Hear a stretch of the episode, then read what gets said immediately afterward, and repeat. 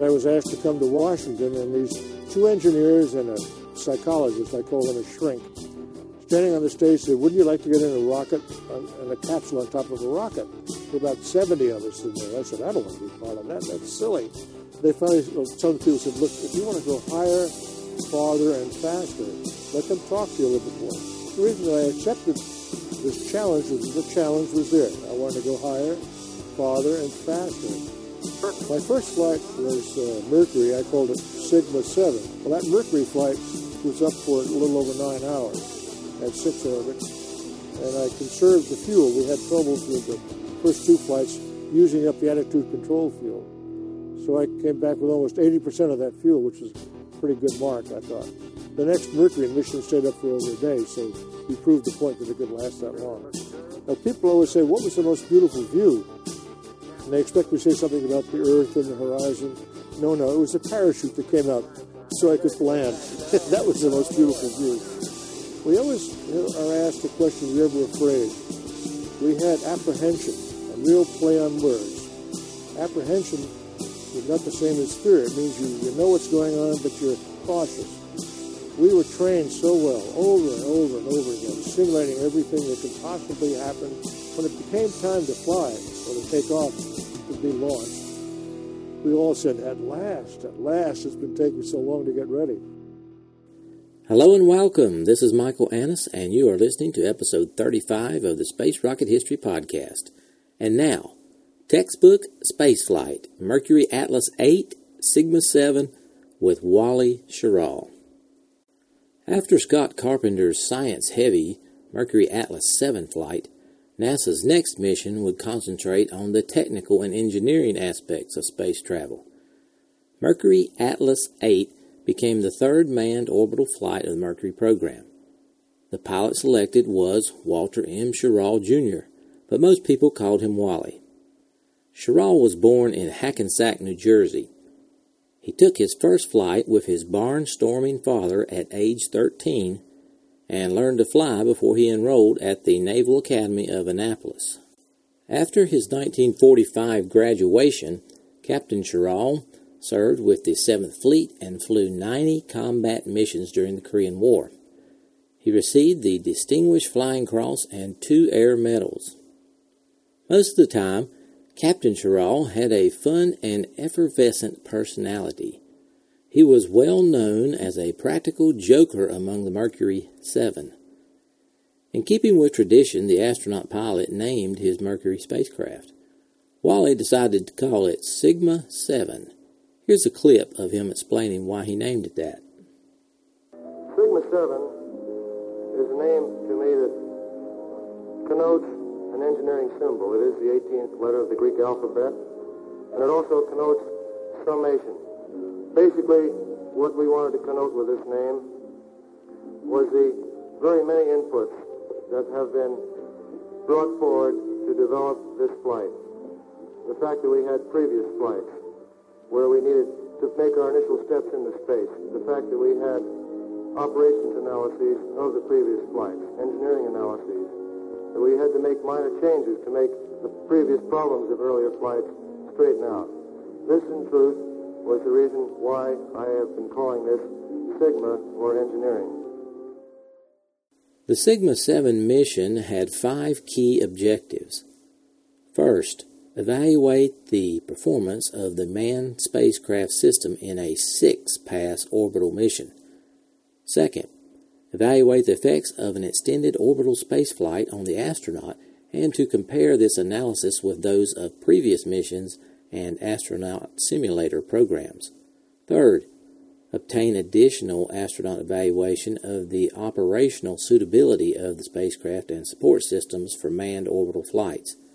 Fourth, evaluate the performance of the spacecraft systems replaced or modified as a result of previous 3-pass orbital missions. And fifth, evaluate the performance of and exercise further the Mercury Worldwide Network and mission support forces and establish their suitability for extended manned flight. Planning began for the mission in February of 1962, aiming for a 6- or 7-orbit flight to build on the previous 3-orbit missions. NASA officially announced the mission on June 27th, and the flight plan was finalized in late July. The mission was focused on engineering tests rather than on scientific experimentation. However, 4 science experiments were planned as part of the Mercury Atlas 8 flight. One was a light visibility experiment, similar to those conducted on the 2 previous missions. The second was a nuclear radiation experiment in which radiation-sensitive emulsions were used to study the flux and composition of galactic cosmic rays. Third was an investigation in which the ablation of various materials due to heating during re-entry was measured. The final experiment used a 70mm Hasselblad camera with various filters to gather imagery for assembling a catalog of Earth photography for comparison with similar images obtained by other satellite programs. The launch vehicle for this mission was, of course, an Atlas missile. It was modified since the previous flight and now included baffled fuel injectors and a new hypergolic fuel igniter instead of the original pyrotechnic igniter. This eliminated problems with combustion instability and allowed the booster to be released immediately upon obtaining full thrust instead of being held on the pad for a few seconds.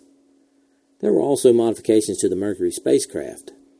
Heating blankets were removed from the retro rocket motors to save weight, and a sound-fixing and ranging bomb was added.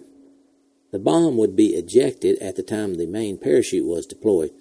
It would drop into the ocean and use explosive sounds to help recovery crews find the spacecraft after it splashed down. And finally, the reaction control system was modified to disarm the high-thrust jets and to permit use of the low-thrust jets only in manual operation in order to conserve fuel. Here's a clip of Schirra describing the modification. Commenced the first flying phase of the flight, where I performed a fly-by-wire low turnaround. Fly-by-wire low only means that we have changed since John's and Scott's flight. We've added a switch to permit us to use the very low thrusters for maneuvering while in orbit. This made it much easier for me to handle. In Scott's case, he had a little more trouble with the high thrusters coming in frequently. This way we could cut them out, and I could concentrate completely on control and continue with other tasks simultaneously. The communication system was improved by adding 2 high-frequency antennas mounted on the retro package to help maintain spacecraft and ground communications throughout the flight. There was additional instrumentation added and a suit temperature sensor to aid in correcting the previous suit temperature problems. Schirra began training for the mission in early July, logging 29 hours in simulators as well as 31 hours in the spacecraft itself. This included multiple system tests and 3 simulated flights, culminating in a 6.5-hour simulated flight on September 29th, with the spacecraft and booster fully stacked on the pad. Highlights of the training period included a visit from President Kennedy on September 11th. The launch was originally scheduled for September 28, 1962, but various problems delayed the flight until October 3rd. On launch day, Schirra was awakened at 1:40 a.m. Eastern Time, and after a hearty breakfast and a brief physical, he left for the launch pad at around 4 a.m. Here's a clip of Robert Gilruth giving us some insight on Wally's mood on launch day. With so much at stake, a little tension breaker is a big help. In this vein, as Wally emerged from the medical area in Hangar S to depart to the Atlas gantry, here he was all suited up and ready to go at 3 a.m. He said, "I didn't have much to do today, so I think I'll put in a little flying time." Schirra entered the spacecraft at 4:41 a.m. Eastern Time, where he found a steak sandwich left for him in the, quote, glove compartment, and began the pre-launch checks. The launch countdown proceeded as planned until 6:15, when there was a 15-minute hold to allow the Canary Islands tracking station to repair a radar set. The countdown resumed at 6:30 and proceeded to booster ignition with no further delays. Liftoff proceeded smoothly, but at T plus 10 seconds, the Atlas began a sudden unplanned roll, threatening a possible abort. However, after a few tense moments, the roll stopped as suddenly as it had begun. This was later identified as being due to a slight misalignment of the main engines and was kept under control by the booster's vernier thrusters. Here's the launch. Deke Slayton is the voice of Capcom. 5, 4, 3. I have liftoff, clock is started. Actually feels real nice. Really good then for this flight. Yeah, I got the pins on my office wall. Altimeters off the pad. 5 for 20 seconds. Okay. 2, 1, start. Your backup started and running good. I'll give you a hack at line 30. No, she's riding beautiful, Dick. Mark 05. Mark 30. Okay, fuel is okay. Oxygen okay. All systems appear to go, and she's getting noisy. The launch was relayed live via the Telstar satellite to television audiences in Western Europe. The booster cut off 2 seconds earlier than planned, but the sustainer engine burned for about 10 seconds longer than intended. Sigma 7 was inserted into a low Earth orbit with a perigee of 161 kilometers and an apogee of 283 kilometers. Initial analysis of the trajectory confirmed that the capsule could remain in a stable orbit for at least 7 orbits. At T plus 3 minutes 39 seconds, Deke Slayton radioed a strange message to Wally. He asked, "Are you a turtle today?" Here's the explanation. Turtles are bright-eyed, bushy-tailed, fearless, and unafraid folk with a fighter-pilot attitude. They think clean, have fun a lot, and recognize the fact that you never get anywhere in life unless you stick your neck out. It was started by a group of test pilots during the Second World War. The club has progressed to its present position as one whose membership is diligently sought after and highly esteemed by those lucky enough to be initiated. Adherence to the creed and always giving the password when asked for are the only responsibility placed on your membership. The correct reply for the question, "Are you a turtle?" is, "You bet your sweet A-word I am." It was not something Schirra could broadcast to the world below, but the penalty for not responding was having to buy all those listening a beverage of their choice. Wally very calmly announced that he was switching to the onboard voice recorder rather than the broadcast radio circuit to leave his answer. The mission communication transcript noted he gave the correct response. After separating from the Atlas booster, Schirra stabilized the spacecraft and slowly cartwheeled into the correct attitude. He deliberately kept the motion slow to conserve fuel and was able to position the capsule using only a half of 1% of his fuel reserves. Here is Schirra commenting at a post-flight press conference on the fuel-saving maneuver. We needed to find out how long the control fuel would last. In both John's case and Scott's case, we were fairly low on fuel, but we didn't have the high reserves that we were trying to put on my flight. We only wanted 3 orbits. There was enough fuel for 3 orbits. They had enough, obviously, to complete them, or I wouldn't have been able to introduce them to you today. My intention was to used so little fuel that no one could argue that we had enough fuel aboard Sigma 7 for 18 orbits if we wanted it. I think I proved that point. Crossing over the eastern coast of Africa, Schirra began to feel the overheated suit problem, just like Carpenter and Glenn had experienced. The problem was also apparent to the ground controllers, who were having a debate with the flight surgeon over whether it was safe to continue or if the mission should be ended after the first orbit. The flight director, Christopher Kraft, followed the surgeon's advice to see if the problem would settle and gave the go for a second orbit. Over Australia, Schirra watched for flares launched from the ground, but it was covered by clouds, so he was unable to see that. He was able to see lightning and the lit outline of Brisbane. Through the night pass over the Pacific, Schirra tested the capsule's onboard periscope, though he found it difficult to use and quickly covered it up as soon as the sun rose. Crossing over Mexico, he reported that he was in, quote, chimp configuration, which meant the capsule was running entirely on automatic without any input from the pilot. Schirra began his second orbit by testing a yaw maneuver using the Earth through the main window as a reference. Schirra also confirmed the existence of Glenn's fireflies. Here's the clip. The fireflies, as John described them, were perfectly described. The coloring was the light green that you can see on a summer evening on an open field. The white frosty-type particles, as Scott described them, including the lathe turning, I saw one of those, Scott, were exactly as you described them. I had a chance to evaluate both.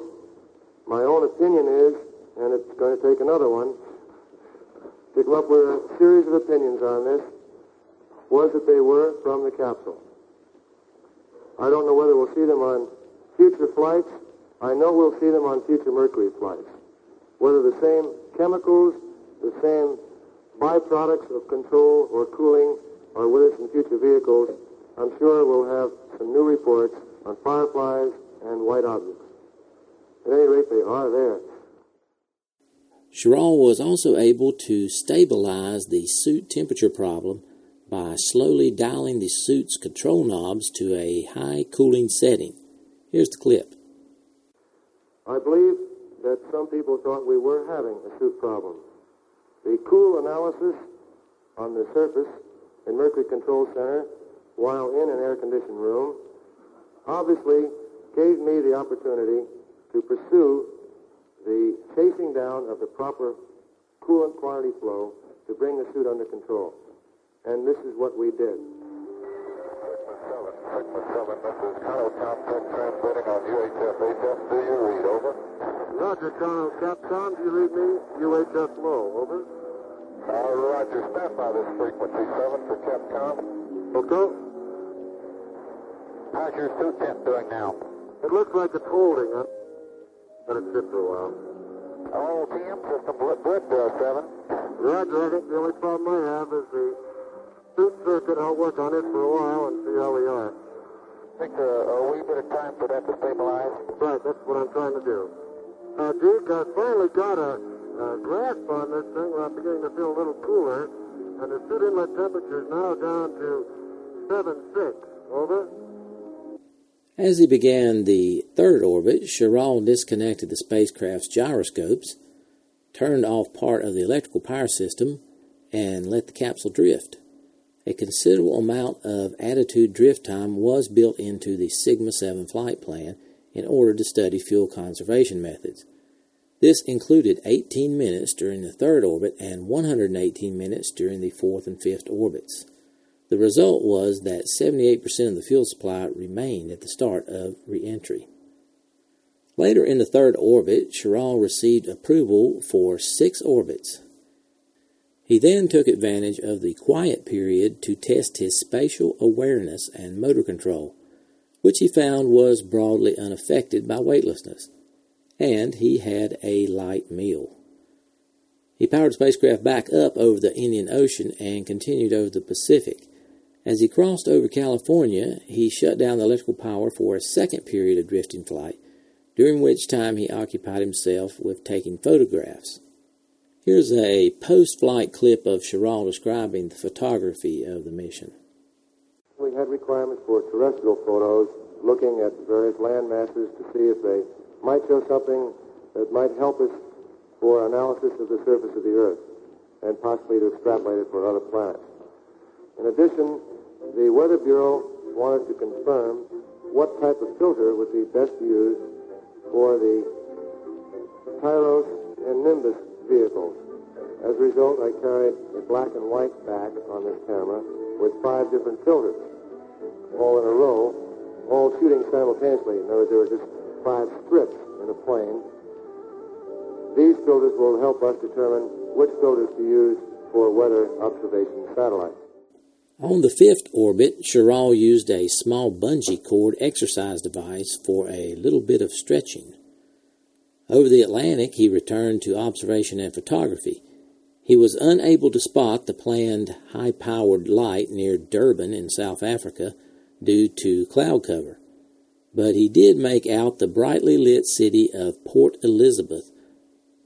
Over the Philippines, he reported on his fuel status. After 4.5 of the planned 6 orbits, he still had 80% remaining in both manual and automatic tanks. Passing over Quito, Ecuador, towards the end of his 5th orbit, Schirra was asked by the tracking station if he had any messages to pass on in Spanish to fellas down here. And he made some comments on how beautiful the country appeared from orbit, ending with a cheery, "Buenos dias, y'all." Schirra spent most of the 6th orbit preparing for re-entry, but he was able to take a last set of photographs of South America and try another set of spatial orientation tests.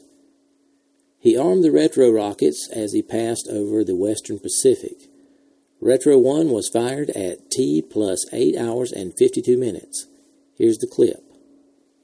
Oh boy, she's a good little capsule, I'll clue you. There you go. Roger. 5, 4, 3, 2, 1, 0. I got one. And she's holding real tight. Very tight. I got 2. The other 2s are right on the money. I got 3. Emergency retro jettison feeder switches on. Roger. They are on. The retro jet is on. Got sunlight. Everybody's very happy. I'm trying to fly by wire, Al, to pick up the re-entry attitude. Manual is going in. And we're showing you have about 68% auto and 84% manual fuel left. I think our readings are about. I got 6-8 auto and 7-8 manual. Heading by for retrojet. I have retrojet and light is green. I could hear it, by the way. Very good. We confirm retrojet. In contrast with Scott Carpenter's flight, the automatic control system worked correctly and held the capsule steady during retrofire. However, it did burn almost a quarter of its fuel in the process. The recovery forces waiting in the Central Pacific consisted of an aircraft carrier, the USS Kearsarge, in the center of the landing area, with 3 destroyers strung out along the orbital path. 4 search aircraft were also assigned to the area, and 3 recovery helicopters were based aboard the Kearsarge. The Kearsarge picked up the capsule on radar while still 320 kilometers from landing. 140 kilometers further up the landing path, the destroyer, USS Renshaw, reported a sonic boom as it passed overhead. At 12,000 meters, Schirra deployed the drogue parachute and then the main parachute at 4,600 meters. The landing was surprisingly precise, 7.2 kilometers from the target point, and only 0.8 kilometers from the Kearsarge. And Schirra joked that he was on course for the recovery carrier's number 3 elevator. The capsule hit the water, sank, and bobbed to the surface again, righting itself after about 30 seconds. 3 pararescue swimmers were dropped by one of the helicopters to help Schirra climb out of the capsule, but Schirra radioed that he would prefer to be towed to the carrier and remain in the capsule. Here's the clip. Looks good. Got 55% auto fuel. Passing for 70,000 feet. 65,000. Attitudes are very stable. Pulling up on 60. Big command doing very well. Coming up on 50. She looks like a sweetie. Coming up on 45,000. I'm down to about 1G. preparing to punch the drogue at 40, 31. Punching drogue, and the drogue is out. You can hear, I can't feel because of the clouds. Attitudes are holding well, and your lever is in. ISGS fuel is going pretty fast. I can see the drogue now. The drogue looks very good. I'm going to watch that too. Actually, I don't need it. Big command is burning itself out, and the Oxfam is doing nothing, just sitting there. I'll put her in oil mode just to let her pump out. Roger, I'm coming down on 20,000, standing by for Norcal. Cabin pressure is increasing. Norcal should go. I believe Norcal is blue. I felt them. I will pull it anyway. I have emergency rate. I think I led the snorkels a little bit on that one. I'm dumping H2O2. Switch fuse on. Standing by. Recovery arm is armed. Standing by for main chute. All switches in proper position. Canyon fuel is almost all gone. There goes drogue and main is out. And, oh, she's out beautiful. Nice blue sky, and it's de-reefed, and looks like a sweetie pie. I feel marvelous. This is a beautiful flight, wasn't it? And here's the clip for the pickup. Hey, Roger, Swiss 1, this is Astro. How are you today? Hi, this is fine. I got you on burst-off. Give me a short count, please. Roger, short count follows. 1, 2, 3, 4, 5. 5, 4, 3, 2, 1. This is Astro Sigma 7. Very happy to be back in the Pacific Fleet. Okay, Astro, there's something in the water. Roger. Howdy, fellas. They know I'm all right, I assume. I heard them knock on the capsule. Astro, this is Swiss pilot. The carrier is about 3/4 of a mile. Closing. Okay, fine. I frankly would prefer to stay in and have a small boat come alongside, using your collar routine, of course, to support me, and having a ship pick up. Over. Roger, understand you want ship small boats, so give them that word right away. It took about 40 minutes to get Sigma 7 on board the Kearsarge. 5 minutes later, Schirra blew the explosive hatch and climbed out.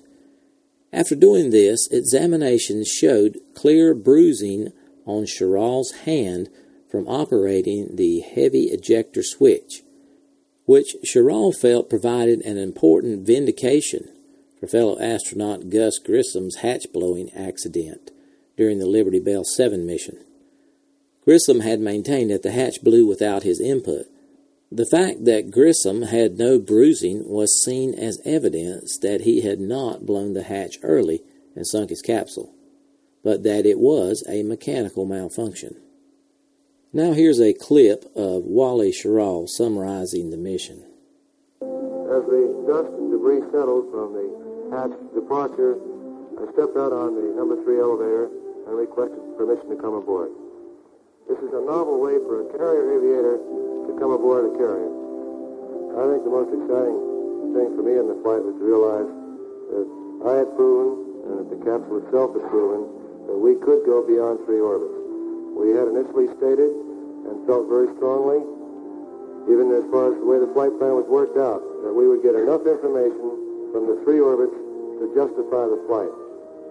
The additional 3 orbits were frosting on the cake, and I believe it's about that time that I said hallelujah, and that is when I was excited to realize that we had control of the systems, that we had good control of the capsule, that I had good control of myself, that physiologically I was in good shape to continue, and we were on the way to 6th orbit. The post-flight analysis reported no major malfunctions, the only troublesome anomaly being the suit temperature controls. All the engineering objectives of the mission were met. The fuel conservation measure worked particularly well. The medical analysis found no significant physiological effects from 9 hours of weightlessness and noted that Schirra had received no significant dose of radiation. The radiation-sensitive emulsion test was successful. However, the light observation experiments were not successful because both targets were covered by thick cloud cover. The filtered photography for the Weather Bureau worked as planned. On October 16, 1962, Schirra visited Washington, D.C. to receive the NASA Distinguished Service Medal from President Kennedy. Here's how Wally remembered it. After my Mercury flight, I went to the Oval Office where President Kennedy was with my wife, my son, and my 5-year-old daughter. Before I got there, I was escorted to the office by Bobby Kennedy, President Kennedy's brother. And Bobby said, Commander, we are interested in your political affiliations, trying to imitate the Boston accent. And I said, well, Mr. Kennedy, I think you are confused. I'm an engineer, something of a scientist. All of my comments, all of my decisions are based on fact. I find the transition to politics impossible. All told, Sigma 7 completed 6 orbits, landing 440 kilometers northeast of Midway Island in the Pacific. The duration of the flight was 9 hours, 13 minutes, and 11 seconds, during which time Schirra traveled over 230,000 kilometers. Schirra proved that an astronaut could carefully manage the limited amounts of electricity and maneuvering fuel necessary for longer, more complex flights. The capabilities of the Mercury spacecraft were confirmed as well, and allowed NASA to plan with confidence for a day-long Mercury Atlas 9 mission, which had been an early goal of the Mercury program. The public and political reaction was muted compared to that of earlier missions, as the Cuban Missile Crisis soon eclipsed the space race in the news.